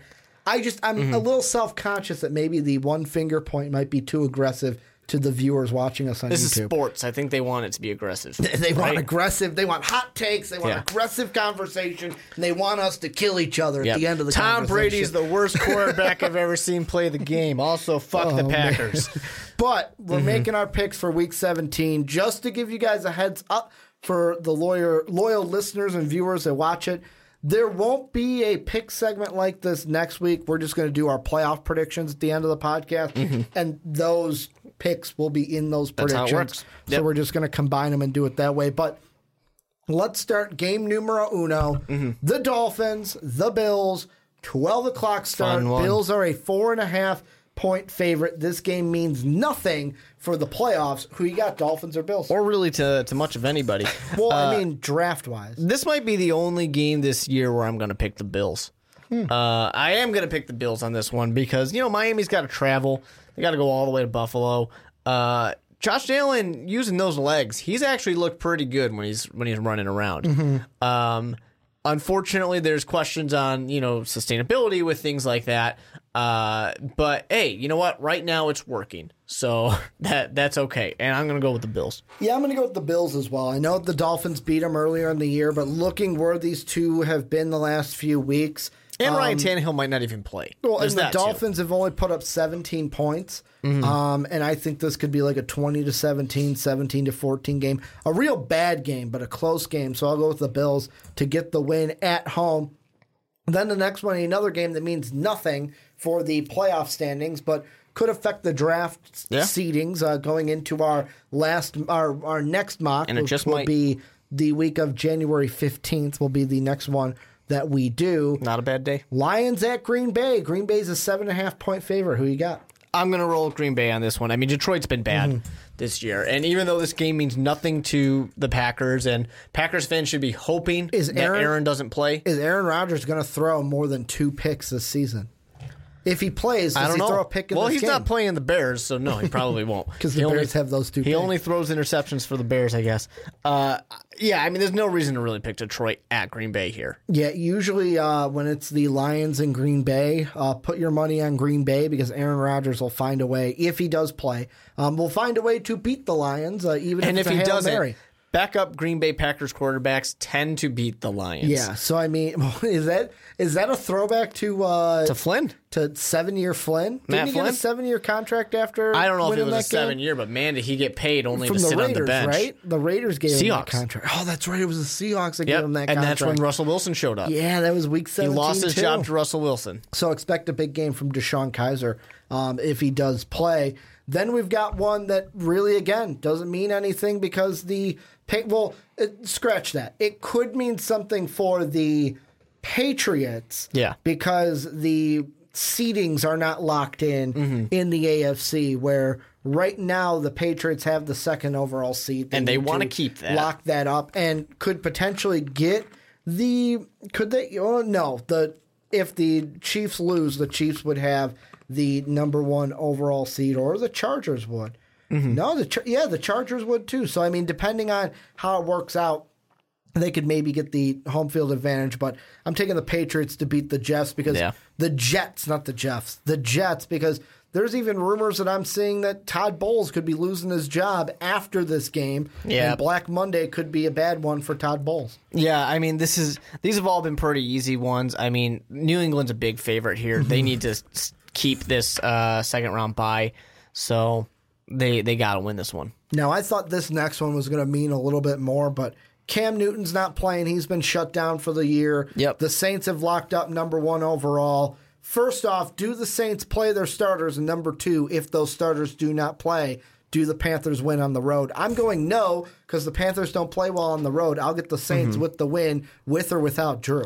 Yeah, I actually don't think Drew Brees is probably going to play on this one, but Teddy Bridgewater wants to go out there and earn himself Oh, they, a job. They are playing. I saw that. I, 'cause I sent it to our fantasy group. Teddy Yeah. Bridgewater is playing. Yeah, he wants to make sure he gets a, a good deal. This is his audition. Mm-hmm. So uh, he's going to go out there and play like it's his Super Bowl, um, and essentially is if he wants to revive Mm-hmm. his career. So yeah, New Orleans Saints, Teddy Two Gloves goes ahead and, does it well. And it's funny because the two glove thing this is the perfect place for him if he was in New Orleans because he never has to wear a glove again. Yeah, uh, but, but, he still wears the gloves. yeah, well, he had to make a decision. Well, it's a comfort thing. Remember that he took the gloves off and he got real uncomfortable um, at his pro It's day or like uh, something. It's like Mitch with the sleeve. He Mm-hmm. had a good game with the sleeve. He's not allowed to take the damn sleeve off. He has to shower with the damn thing on. Uh, then the next one means literally nothing for the Cowboys. Uh, for Mm-hmm. the Giants, could affect their draft stock. But we've got the Cowboys at New York. Yep. I'm actually going to go with the shocker on this one. I'm taking the Giants to win in Dallas because I don't think Mm-hmm. Dallas is going to go super hard balls to the wall. And the Giants played well against the Colts. So they're going to upend the Cowboys in Week 17. Yeah, it's unfortunate that you, you say that. And when you call it the upset, I think that it's obvious that the New York Giants should win this game. Um, because once again, Dallas Mm-hmm. Eli's doesn't la- have much to play for. Eli's last hurrah. He wants to play well, but Eli's kind of earned himself another year in New York with the I end of this season. Mm. I saw an article on ESPN where it kind of made it seem like Eli knows that the end is coming. Oh, I'm sure he New does. York. He's an old quarterback, Mm-hmm. uh, and they need to move on at some point. But he might have earned himself another year, Mm-hmm. or at the very least, is putting on good tape. But you know, this New York Giants team has been looking really good. I mean, I don't know about really good, but they've been looking good enough Uh, Better the than the this year. beginning of the year. Yeah, and you know what? They've got a new coach. It took a while for things to gel. They're finally starting to get things together. Yeah, maybe Pat, they, Shermer, maybe Pat Shurmur's not that bad of a head coach, Mark. or maybe he will be a bad head coach. We'll find out. Maybe There's I mean, still time maybe to it tell. was the Browns and not Pat Shurmur. I don't know about that. uh, so yeah, I got to go with the New York Giants. Yet another game, though, and I hate to say this because fan bases of these teams are going to get pissed when I Hmm. say this, but another game that means nothing when it comes to the playoffs. We've got the Falcons and Buccaneers. However, this is a draft pick game. I am going to go with the Falcons, the one and a half point favorite to get the win in Tampa over the dysfunctional Buccaneers. And I'm actually going to roll with the Buccaneers. I think that players on the Buccaneers have a little bit more to play for than the uh, the Atlanta Falcons do, and coaches have more to play for uh, on in Tampa. Everybody's playing Quinn's for their get- jobs. Quinn's not getting fired. Yeah, pe- Uh, people need Matt to Ryan's not keep get their traded. jobs. And Jameis Winston's another one of those. If he does not do well, and I, am assuming Jameis Winston's playing this, uh, then yeah, exactly, he's gone. Fitzpatrick knows he's out of here next Mm-hmm. year. He's going to yet another stop in the journeyman's journey. uh, but Joe or Jameis Winston does Or not want to start. him and just give him the job Maybe full term. Jameis Winston does not want to start that journey, um, so he wants to do well to stick around in Tampa Bay. then one the next this next one does in fact um, affect the playoff or the seedings for the playoffs. You got Houston, you've got the Jaguars, and really with Houston, I mentioned earlier they have not locked up their division yet. They have not. They could lose and virtually Yeah. lose their division to either the Colts or the Titans. I am going to roll with Houston in this one at home to get the win over Jacksonville. I just think Houston, they've been playing hot as of late. They're a good team. And I don't think Jacksonville has enough to beat them. But however, I've been surprised before. I mean, remember that six to nothing game that uh, Jacksonville had against the Colts? Yeah. they could win this one in a play all like, hey, you know what? We're just gonna go out there and play. But Blake Bortles is starting, and I don't like him compared to Deshaun Watson. Texans are gonna get the win. But you know what? This one has a little bit of that upset feel to it, doesn't it? A little bit. It- it- you know, Blake Bortles coming back. He wants to prove that this job can be his, or he can go somewhere else and do it. Um, unfortunately, there's a lot of injuries for Jacksonville. Things have fallen apart. The team basically imploded, and Houston looks amazing. Um, you know, they've been looking great. A little bit of a stumble, but that's all right. They've been looking great still, and I'm going to go ahead and you know continue to agree with you, except for like I think one game so far, and I'm going to roll with the Texans too. Well, we're going to disagree on this next one. Faux show. We got Da Bears at 11 and 4, still trying to play for a first round bye, but they need some help from a team that we're going to look at a little bit later in this Yep. video. Then we also have the Minnesota Vikings who need this win. If they win, they're in. If they lose, they could be out, barring what happens in the Philadelphia game. Minnesota is favored to win this one by four and a half. I know you're going to pick the Bears, but tell me why. Yeah, and I mean the you know the home team is Minnesota, so they should have a little bit of a favor here. Uh, that t- that first game, it was a tough game, but the Bears managed to squeak it out. Uh, this team is a better team than they were when they first played. Yeah, we got Um, a better offensive coordinator. Well, that's very true as well. uh, so there's a lot of things that are tough, but you know what Chicago has going for them too is once again this team is gelling more and more. This is a team that's starting to kind of get that offense, doing a little bit of what Matt Nagy wants it to do. Uh, Mitchell Trubisky needs to go out there again and show that hey, I can do everything I need to do. You know, those one or two bad games I've had, that's not Mitch. This is Mitch. He needs to go out there and do it. With that being said, I am not going to be surprised if like the second quarter comes around and it's like, uh, where'd Khalil Mack go? Oh, where did Allen Robinson go? And I- players just start not- disappearing. Not the second quarter. I'll tell you how this one's going to play out. It's going to be a tough first half. It's going to be Mm-hmm. a good first half. Vikings will take the lead in the third quarter, and the Bears will start going. All right, we'll we'll let you have it. We'll see you in Chicago. We'll see you in Chicago next week. yeah, but with that being said, uh, Bears going to win this one. Yeah, I'm going to go with Minnesota. Uh, this Minnesota team, ha- it's the thing I find funny about this is the Bears and Packers have looked a little bit different. With the Bears, it's been the last game, and I know what uh, Bears fans like Dave's are going to say, where it's like, oh, the 49ers always play us tough. You guys probably should have lost that game last week. I mean, 49ers yes, game? yes, you made a good play, and Mullens made a bad decision. He should have just ran with it for the first down. Mm-hmm. But I still think even get- then the Bears would have still won that you game. gave the 49ers a chance to win that game, whereas the Vikings, yes, I know it's the Dolphins. Yes, I know it's the Lions. We have looked completely like a different team offensively since we fired DeFilippo, which Dave gives me shit about because he's like, "Oh, you thought he was going to be the next head coaching candidate." I think well, most yeah, everybody did. everybody did. Yeah. even in ones this year when we talked about Mike McCarthy. Um, but one of the biggest surprises for us has been I'm going to give you credit because you liked him in the draft process last year. Um, your boy out of Pitt, Brian O'Neill. Mm-hmm. Yep. Um, he has turned into originally drafted him. He's like, oh, he's a two year project. This year, oh crap, he's a rookie surprise. He's a guy that's a standout right now as a rookie. That's right. And just throwing some love Mark's way because I know Mark I told y'all. Brian O'Neill. You like the first mock draft, I was like, who the hell is Brian O'Neill? And now you're you I know him like- very well. Now I do because he's on my Minnesota Vikings. I Mm-hmm. think the Vikings win this one. Bears will pull the starters in the second half. They will concede the win to the Vikings in the second half, and we will do this all again in the wild card round in Chicago for week 18, technically, for the playoffs. Then we're going to go on another late afternoon game. This one, the Chargers have locked up the playoffs, but they need a win to ensure that they might be able to win the division and get Yeah. a first round bye. Chargers over the Broncos. I think this one's easy. Broncos Should are be. not going to. Yeah, it's in Mile High, so you give the Broncos a little bit of a chance, but this Bronco team is not going to beat this tough Charger team. Yeah, and the Chargers got a lot to play for. They want to potentially win this division. Mm-hmm. Uh, so they definitely need everything they can. Um, they should win this one for sure. And then we've got what three more late afternoon ones, four more, five more. Wow, a lot late afternoon ones. Um, we've got the Raiders and the Chiefs. Chiefs. I don't expect the Chiefs to lose this one, Nope. but I've been surprised before. Chiefs. Um, Chiefs with the win in Arrowhead. Then we've got Rams and 49ers in one. LA.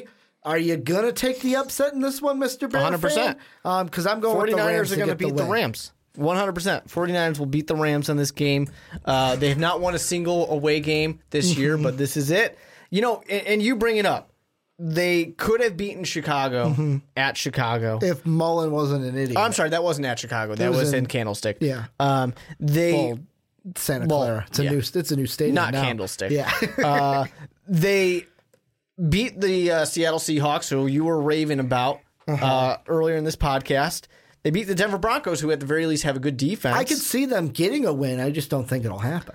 And then you look at the Rams, who they beat the Arizona Cardinals, but congrats on that one. really exciting, You got them chutted. right? Uh, they lost to the Philadelphia Eagles with their Mm-hmm. backup quarterback, who happens to be a Super Bowl MVP, so I will give him some credit. Mm-hmm. Uh, they lost to Chicago when Chicago's like, "Hey, anybody interested in knowing how to beat the Rams? This is how you do it." Uh, and then they had that game where they beat Detroit.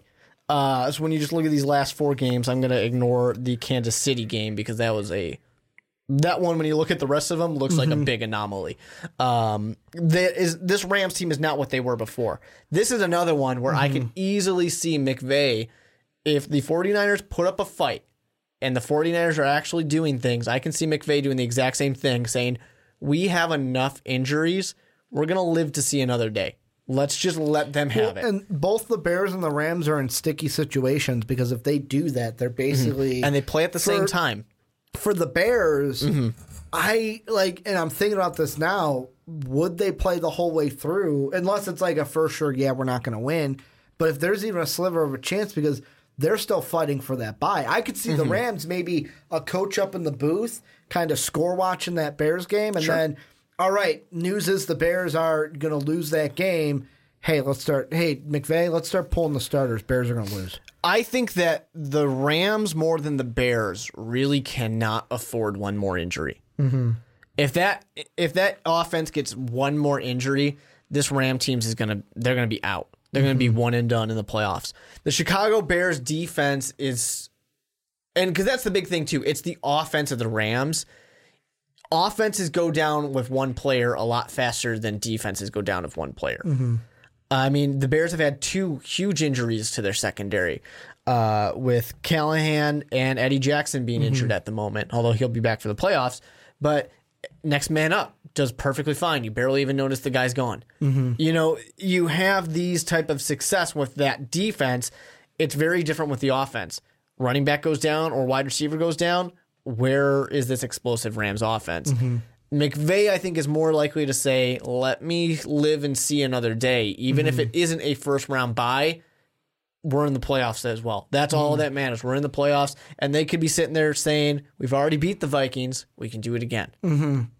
Yeah, it's going to be interesting. I think the Rams get the win. They're going to beat the 49ers. 49ers will lock up the second pick in the NFL draft. The mm-hmm. Rams will lock up the second seed in the NFC playoff standings. And then, yet again, a game that is going to be key to the playoff situations. Can the Bengals yeah. upset the let's, Steelers Let's talk about this for a second. and knock the Steelers out of the playoffs? Let's talk about all the disrespect coming to the Cincinnati Bengals here. Everyone's like, "Oh, the Browns. The Browns have a chance to knock one of their divisional opponents off." So do the Bengals. The Bengals can do the same Mm-hmm. thing. The Bengals can say, "Screw you, Steelers. Go home." They can easily I don't do that it themselves. happens, though, no, because of how the I don't Bengals either. have looked But I just want some respect to be given to the Cincinnati Put some Bengals for that. respect on that name. Is that what you're doing? Exactly. But yeah, this Steelers, I'm gonna This is a Bengal team that They don't have sin- their quarterback. Since I know that, but since they played the Dolphins and won that game, they've only won two games since then. Mm-hmm. They're playing what? Jeff Driskel right now? yeah, I believe so. But they have really they lost twice, and I know that it's a different team. But I'm going to put some respect on Cincinnati's name by putting some disrespect on someone else's. They lost twice to the Browns. Yeah, I know that was without Andy Dalton. Yeah, but the Browns are a good team right now. I know, I get that. You can't just- you can't say the Browns are a good team. Oh, but you lost to the Browns. No, the Browns are either good I or they're bad. expected the Bengals to get one win against the Browns this year. the Yeah, I Browns are a good team. I know they didn't have Andy Dalton. I know Bengal fans are going to get mad that I say that and then say the other thing. But yeah, I'm going with the Steelers to win this one.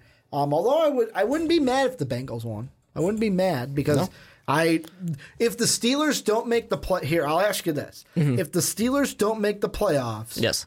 does my because I've always been a guy that's kind of the back back of the room. Hey, maybe we should fire Mike Tomlin. Mm-hmm. Yeah. Like, although I'm not a No, Steeler fan. no. Like, Mike Tomlin's not on the hot seat. If they don't make the playoffs, do people start? Do more people start maybe thinking that? Like, hey, maybe th- maybe we should move on. I mean, more people, sure, a few more Mm-hmm. people in the room might, but he's not getting fired. Moving on, a game that means literally nothing um, because the Cardinals are number one in the draft. And Yep, they'll lose. Mm-hmm. this game and lock it up. The Seahawks can lose and still will be Yep. the fifth seed. Uh, Seahawks beat the Cardinals, right? Yep, Seahawks. And then we've got a game that the Eagles need to win. They're a fee- they're a touchdown favorite against the Redskins. Do Mm-hmm. As they should be. Do they get their win Yep. in Landover? Definitely. I mean, you're on you're on quarterback like three or four right now for the Washington Redskins. I know. Nick Foles is riding hot again. He's like, oh, that's right, I'm a Super Bowl MVP. Let me go out there and play like one.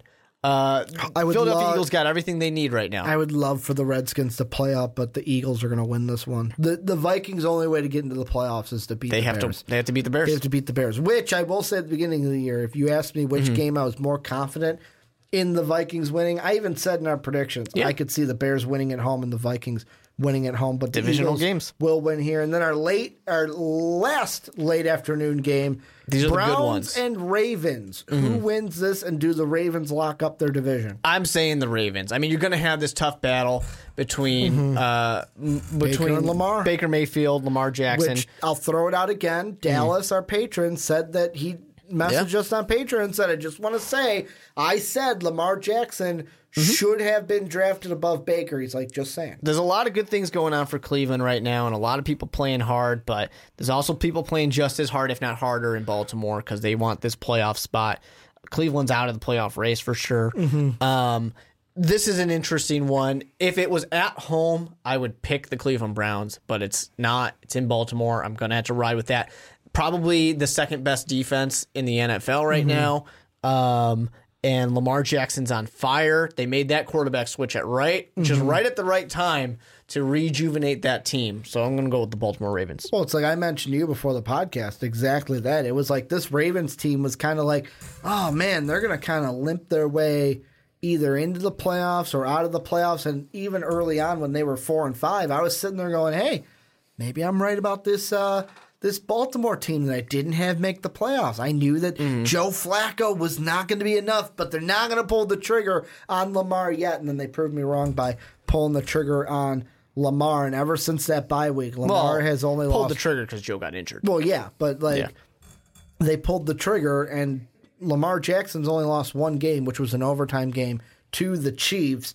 So, I mean, I expect the Ravens to get the win over the Browns in this Yep. one. And then the very last one Colts and Titans, the Sunday night game. I called it last week, but really it was an easy game um, to call being the flex game um, because winner stays Yeah. and the our winner gets into the playoff, loser does not. Gets a nice spot on the couch. I am going with Shane O'Mac and his team. I'm going with the Colts to get the win in Nashville. They have been straight spitting fire since starting, what was it, one in five this year? I expect this Colts team to be ready. Mm-hmm. Frank Reich should be, well, he won't be, but should be coach of the year for this team and the turnaround that they have had. But they'll probably give it to like Sean Payton or Andy Reid or somebody. But No, it's going to go to Matt Frank, Nagy. Frank Reich should be Mm-hmm. the well. No, that award goes to Jon Gruden. Jon Gruden gets Oh, good point. executive of the year Good point. for both the Bears and the Cowboys. because Matt Nagy's not an executive, though. Playoff team. Yeah, but I mean Ryan Matt Pace, Nagy's coach of the year. Jon Gruden gets executive of the year. Is Yeah. Mm-hmm. basically my joke. I I expect get the Colts. I'm just not letting you put any diss on the Bears. right it'll now. be a close one, maybe like a touchdown game. The Colts and Frank Reich get into the playoffs. Here's Mike the thing. Vrabel and the Titans do not. home game for the Titans, and I think they'll play decently, but I don't Oh, it's going to be close. It's going to be tough. I actually don't think it's going to be close. I think that Indianapolis is going to go ahead and win this thing. Oh, okay. They're going to say, "Hey, um, I just want you all to know." Which is weird because beginning of the year you had the Titans and I had the. Colts. But here's the thing: the season happened. I know. The season happened then. And you know what? Though we need to give some respect. The Yeah. Mm-hmm. Titans have been really, really good at home. The Colts have not been Derrick amazing Henry away. has been looking like Alabama Derrick Henry. He sure has. Uh, but the Colts, they figured out their run game. Mm-hmm. Andrew Luck is Andrew Luck as he always is. Marlon Mack, man, like he Yeah. turned it on. Andrew Luck for a guy who had a rough beginning coming off this injury, having to shake that off. Mm-hmm. He's going to throw for 4,500 yards at the end of the season. Mm-hmm. Uh, pretty close to 40 touchdowns in the year. They're doing everything they need to do. It's just one of those games where I look at each position. I say quarterback, Colts. Running back, probably a little bit of a push. Receiving, Colts. There's not much that I'm going to go over here and say, yeah, the Titans got that one. The advantage they have is it's at home, but I still think that that trip from Indianapolis to Nashville takes you about five hours mm-hmm. at most. It's not a far trip. You can travel. Colts will have their mm-hmm. fans there. They will be okay, and I think they're going to win this one. Yeah, I'm going to go with the Colts as well. They're going to make the playoffs. The Titans will not, and it will be a heartbreaker for the Titans. I think it'll be close. I'm going to say touchdown game. So, Titan fans, I know we have a contingency of Titan Nation that do watch our podcast, watch the picks each and every week, and let us know mm-hmm. what their team's going to do. I think it'll And be close. also- I just like the Colts a little bit more. Let's also put it out there that Marcus Mariota is not even 100% that he's going to mm-hmm. play. So I mean, if he doesn't, that Yeah. could affect this game. Any final thoughts about anything you want to mention going into Week 17? Um, just want to put it out there that if anyone was keeping score at home, Bears get a first round bye, Vikings get knocked out of the playoffs, and the Eagles are your number six seed according to my predictions. For you, for me, it'll be mm-hmm. Bears don't because they lost. Vikings. Mm-hmm. Yours is in. everything is stays the same. Yeah, basically. Yeah. You're right because the Ravens won, the Colts won, Vikings won, Rams won. Yeah, Mm-hmm. My Mine's NFC had a little put. bit of a shakeup. Um, the only thing I'm going to say is next week, what's going on in my head, and this is right. according to you too, if you like these or not. Some of the teams I'm thinking, barring if everything stays status quo and the Colts and Ravens win and the Chargers stay at five. I'm thinking the three teams we're probably going to talk about next week are the Chargers, Ravens, and Colts going into the playoffs. Maybe. because I Time look, will tell. I look at the NFC and I'm like, man, I just don't see any sexy. Teams. Well, we're going to talk about everybody because we're going to go in through the, predictions. And the predictions, but I'm saying Yeah. like our main focus is right now. Just That's don't want anybody to feel like their team is getting in our ignored. head. No, no, of course not. We look at all of them. Um, but thank you guys for checking out the podcast. It's been a good one. Talked a little draft on this one. Talked a little trade rumors. Looked at a little playoff picks. We talked about playoffs with the Seahawks. Make sure to go and hit that subscribe button. Support us on Patreon. Patreon.com backslash most valuable podcast. You can also get yourself a t shirt down in the description. You can get it at mostvaluablepodcast.com. The thing I didn't do at the beginning of the podcast that I'm going to do right now is I do this on the Primetime podcast. You I'm introduce it this way every time too. Do I? Yeah, do I do it? I do that. I you know I do this on I- the primetime podcast. and I, keep- like this idea. I keep forgetting that I do it on this podcast too. Um, still only one review written down from uh, January 28th, and it was King B Lang said, "Great show, gave us five stars. Um, good all around podcast. Would recommend to any football fan. So if you want your comment read on the on the podcast, go ahead and rate and review the onside kick on iTunes and Apple Podcasts. But thank you guys for checking it out, whether it's on YouTube, whether it's on podcast services around the world. Mark and I will be back next week for some playoff action. And as always, have a good day, everybody. Thank you for listening to this MVP podcast. Follow us on Twitter at Most Valuable Pod for more great podcasts.